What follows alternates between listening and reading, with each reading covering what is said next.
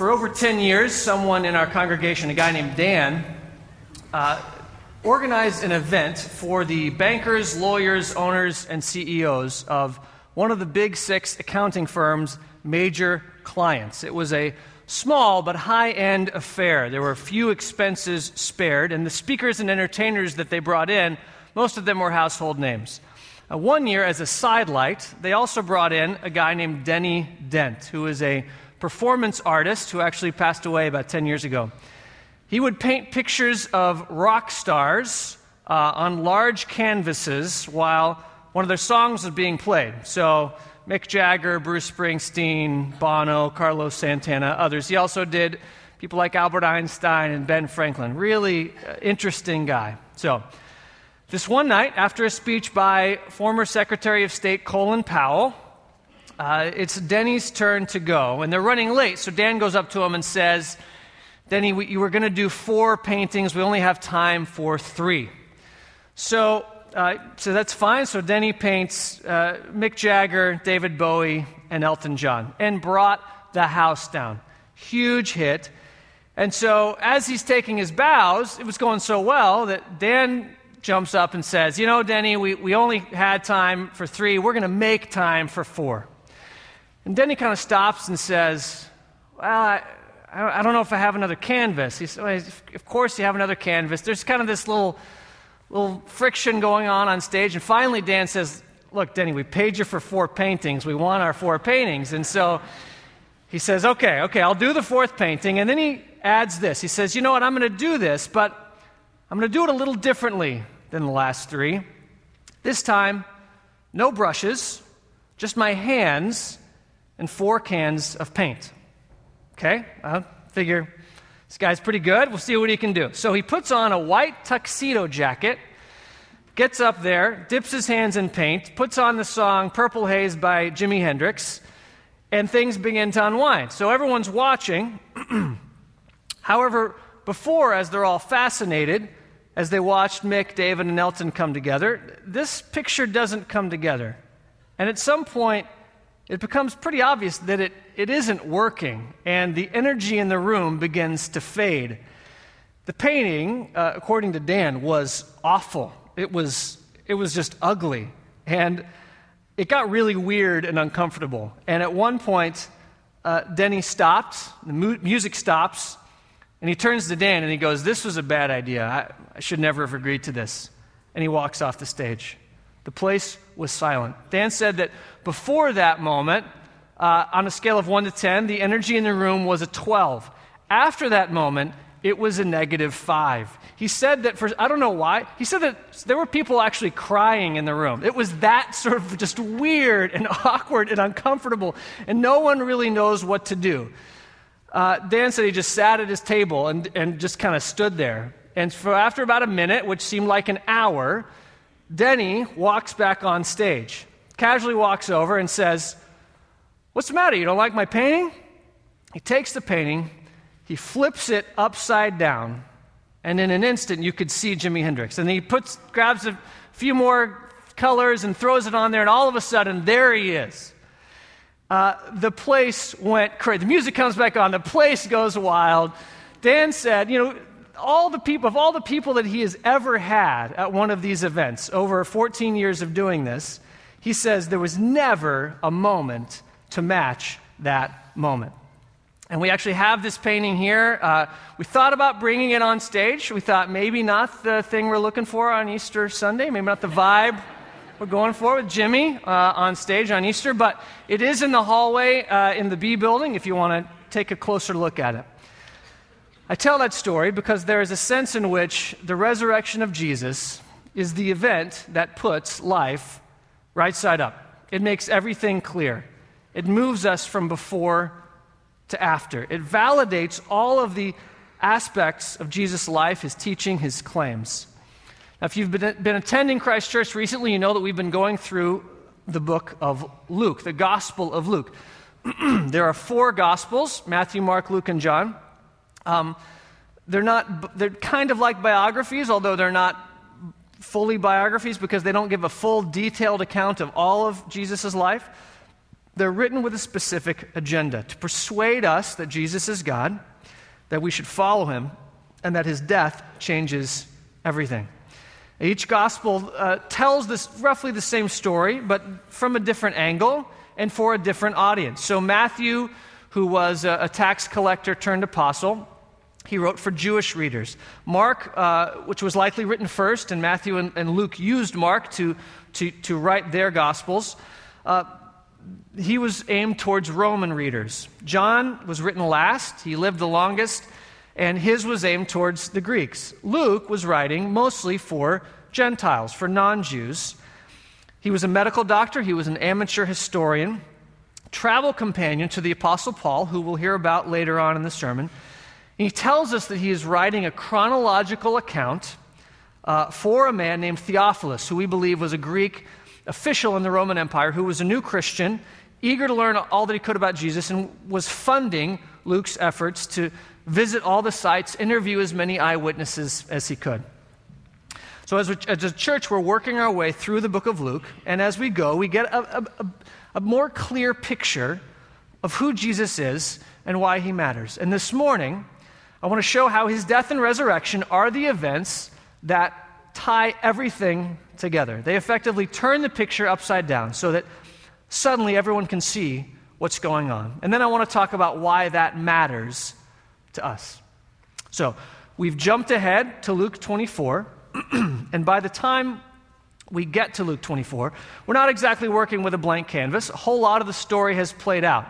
So, the, you know, the roughly five sixths of the Bible that comes before Luke 24 has given us a lot of context, and we need context in order to understand what's going on. Trying to understand Jesus uh, by starting with just Luke 24, or even by starting with the Gospels, is kind of like coming in, you know, most of the way through a movie and trying to figure out what the movie's about. You, will pick up a few things, but you're not going to get the full picture. And that's not a perfect illustration because there's a lot more going on in the Bible that can never be, you know, layered into a movie. You can read the Bible over and over your whole life and still see new things. In fact, you should read the Bible over and over again in order to really get the full storyline. The Bible is the best selling book of all time, it still is, uh, but it's potentially also the most misunderstood book of all time. A lot of people own Bibles, a lot of people have read parts of the Bible, but not everyone necessarily gets the whole story. After all, it's not just one book, it's a collection of 66 books written by 40 authors over 1,600 years, three different languages on three different continents. Many people mistakenly see it as just a set of rules and some nice stories. It is not. It is really the story of how a loving God has continually showed his faithfulness to his people and how he lovingly desires to transform their hearts to be in relationship with him. And the simplest way, perhaps, to talk about the story of the Bible is by talking about it as a two act play. Act one would be the Old Testament, the Hebrew Scriptures. Act two would be the New Testament. And if you went to the Chicago Theater to see a performance of the Bible played out, you'd, you'd hopefully arrive early with enough time to grab your playbill and to look through the list of actors and to see, you know, things like the, this, the role of Moses tonight will be played by, or the role of Mike Woodruff will be played by Siler Thomas, things like that. Um, but it would contain a brief summary about everything that happened leading up to Act 1, Scene 1. What we would say is the case here is Genesis 1 through 11 is sort of the, the prelude. And, and the big takeaways from there is that there's a loving, all powerful God who created everything. And as, as a final act of creation, he made us in his own likeness and for his glory. We exist for him and not the other way around and he left us in charge. Now, sin enters the world through a simple act of selfishness and disobedience. And the result of this is that we're cut off from God. We are cursed. We are spiritually dead. But as soon as this happens, Genesis 3, God makes a promise to send help. He says that He will send someone to defeat evil A few other things happen here. I'm shortening the story, but the big question you're wondering now is who will be that one who will make things right? Who will be able to fix things, to defeat evil, restore broken humanity. That's what you're thinking about as the curtain rises on Act 1, Scene 1, which would begin in Genesis 12. And the first person you see there is a shepherd named Abraham, walking around in northern Africa when God makes him an offer. If Abraham will leave his home and go where God sends him, God will give him land, will give him descendants, and bless the world through him. The clear implication is that the one who will defeat evil will come through this man's bloodline. Abraham says yes. And in the rest of Act 1, Scene 1, we watch as he struggles to have a child. He finally does have this child, Isaac, and something very odd happens. He is instructed by God to take the child to a mountaintop several days' walk away and to sacrifice him. Now, God intervenes and stops the sacrifice, but it's a memorable moment as we hang on to the end of this, this scene, which is the patriarchs. The next scenes are the Exodus, where the Jews escape from Egyptian captivity and, and God gives them the law through Moses. The eventual reconquest of the Holy Land in the book of Joshua, the time of the judges, where everyone does what is right in their own eyes. then the next scene is where the 12 tribes are unified under a king. First Saul, then David, then Solomon. And things are going well here.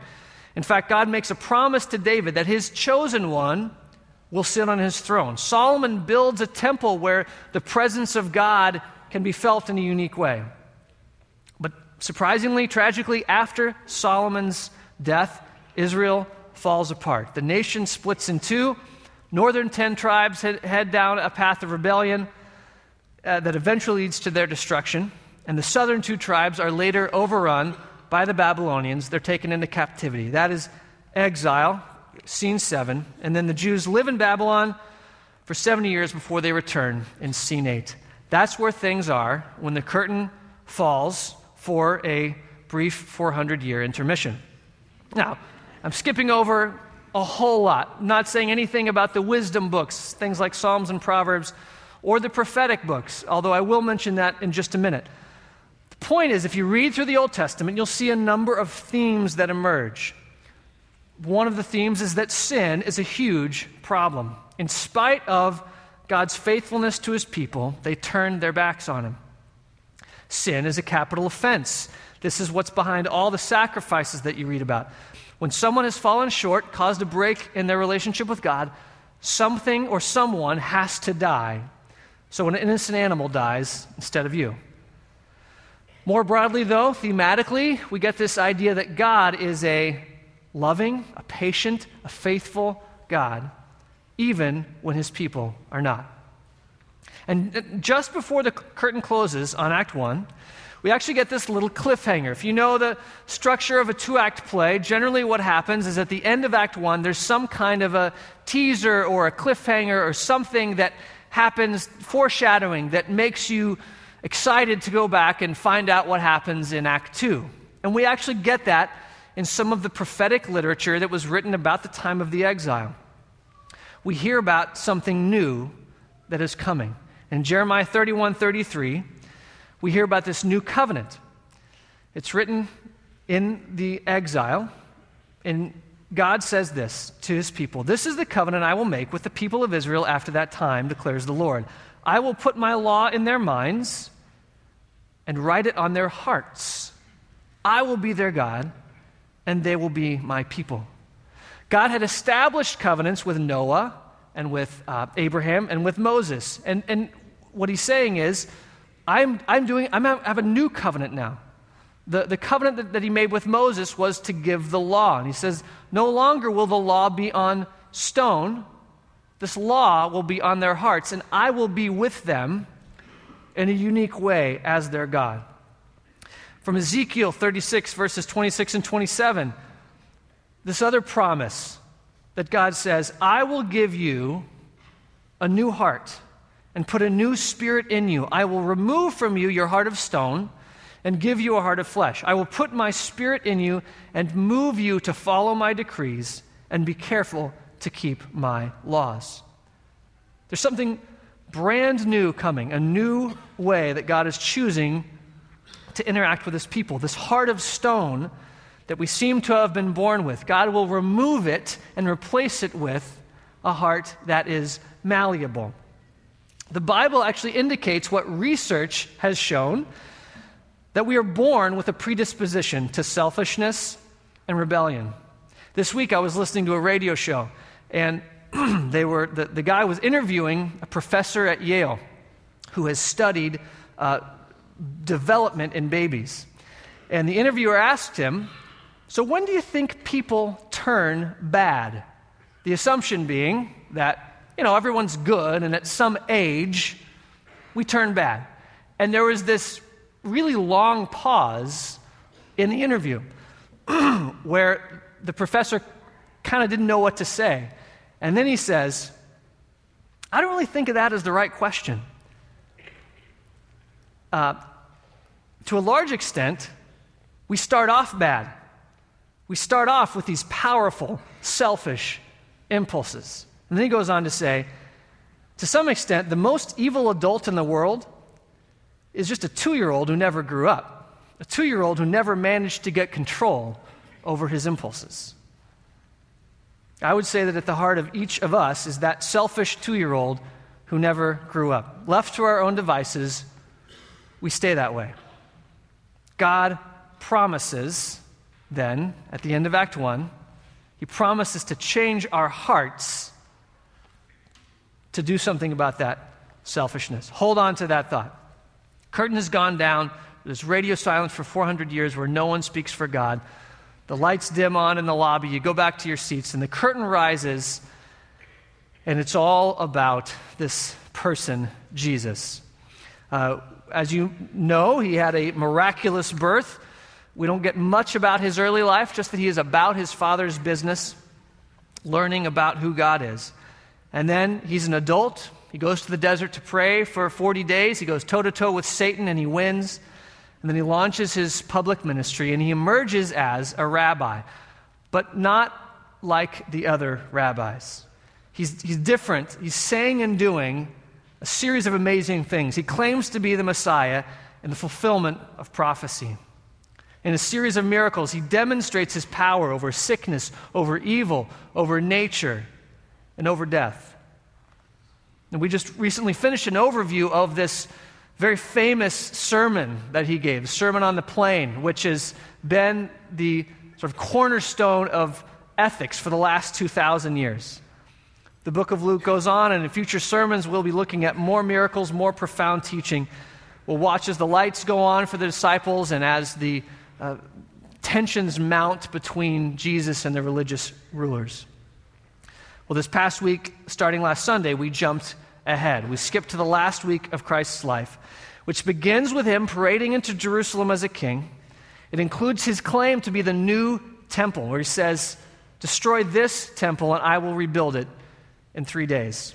And it also includes his own claim to be the Passover lamb. So at the Passover meal, the night that he was betrayed, he leaves the 1,000 year old script that everyone is expecting in order to say, This bread is my body, this cup is my blood shed for you. We see Jesus claiming, in fact, that all of the events leading up to this moment from Act 1 are pointing forward to Him.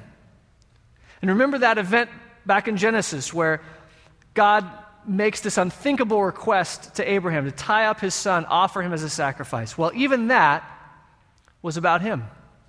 It all falls into place when Jesus dies on that same mountain, when God the Father takes the life of God the Son. The command to tie up Isaac was, was foreshadowing. It was a setup to see how unthinkable it would be to ask a father to sacrifice his son. And yet, that is what happens with the death of Christ. So, the very next day, he's put to death on trumped up charges. All appear to be, appears to be lost. But from the passage that was read at the beginning of the service, we see that Jesus does not stay dead, he rises. And in the days and months following his resurrection. It's finally clear what's happening. The long story that's been written, where we've been waiting to see who will be the one to defeat death, the cliffhanger that we hear about at the end of Act 1, all of that is culminating in Jesus Christ. All the deaths of innocent animals that have been pointing ahead, they've all been pointing ahead to his death. The new covenant that Jeremiah spoke about has now come into effect. And so when we place our faith in him, we have our sins taken away from us. God no longer counts our sins against us. And we enter into this new covenant. We have this heart of stone removed from us. We're placed with a heart of flesh. And the Spirit of God takes up residence in our hearts. All of those ways that we thought we could never change is now possible. This is, this is not just a story. This is not make believe. This is, this is real. Christianity is not just a, a moral code, it's the story of a God who changes lives, who transforms hearts, who sees who we are before. And because of Jesus' death, death, resurrection, and ascension, the pouring out of his Spirit, everything after is different. So there's actually more to Act 2. So the second half of the New Testament um, is all about what happens after Jesus rises and ascends into heaven. And the Apostle Paul becomes a prominent player there. And what we see in this person, Paul, is a dramatic playing out of this very thing, this very transformation, this very act of the, the heart of stone being removed and putting in a heart of flesh. Most of you know this guy's story, but he was a, a God fearing Jewish man. He became a Jewish leader, and he desired nothing more than to please God. And as far as he could tell, what that meant was, for him, it meant fighting against whatever new pseudo Jewish cult would pop up. And one of those groups were the followers of this man, Jesus of Nazareth. So, Saul, as he was known then, he did what any good religious leader would do. He went around putting to death anyone who might be opposing the one true God. And he was good at it. What he didn't bargain for, of course, was that he was completely wrong about Jesus. And so, as he's on his way from one anti Christian rally to the next, he is greeted with a loud voice from heaven saying, Why are you persecuting me? And he says, Who are you? Hoping that the answer is not Jesus. Please be anybody but Jesus. And turns out it's Jesus. And what happens to Paul? Well, he goes from being the greatest opponent of Christianity to the greatest proponent. The transformation that happens in his heart from hatred of Christians to defender of Christians is nothing short of miraculous. It would be the same thing as if the grand dragon of the Ku Klux Klan became the greatest civil rights proponent in history. It's one of the most powerful stories of transformation that I know about. It's a story that has actually encouraged me in times when I've doubted whether this thing is real. You read the Bible and sometimes you just go, eh, Really, though? Is this really happening? Is this really something that is true? I think about this guy, Paul, and I think about his transformation, complete 180, and I go, well, what else could it be? What else could have happened to this man except that he had an encounter with the risen Lord? There's really only one plausible explanation it's that God is real. And God loved this man who went around killing Christians, this man who, claimed to be the, the greatest sinner that there ever was. And if God loves this man, then God loves you and your rebellious little two year old self, and He loves me and my little rebellious two year old self. God desires you to have your sins paid for through the sacrifice of Jesus, and He invites you into Act 3. See, there's actually a third act in the play. All these stories from, from the Bible, those are just stories about people, people like you and me. And we are part, we're living out right now Act 3. It's our opportunity to be invited into this story. And many of you here this morning have been walking with God for a while. Some of you might be hearing this for the very first time, and the invitation is to you. God is saying, I am inviting you into this story. Give me your heart of stone, your insecurities, your failures, your addictions, your brokenness, and, and maybe even your successes that that you've been trying to fill your heart with and you're realizing it is not enough. God says, give, give that all to me. I will give you a new heart. Give me your before, and I will change your after into something that you never thought possible. These befores and afters have been happening ever since Jesus was raised from the dead. And some of the greatest privileges of my life have been watching people, especially young people, give their lives to God and, and watch Him radically transform lives. This is possible for you as well.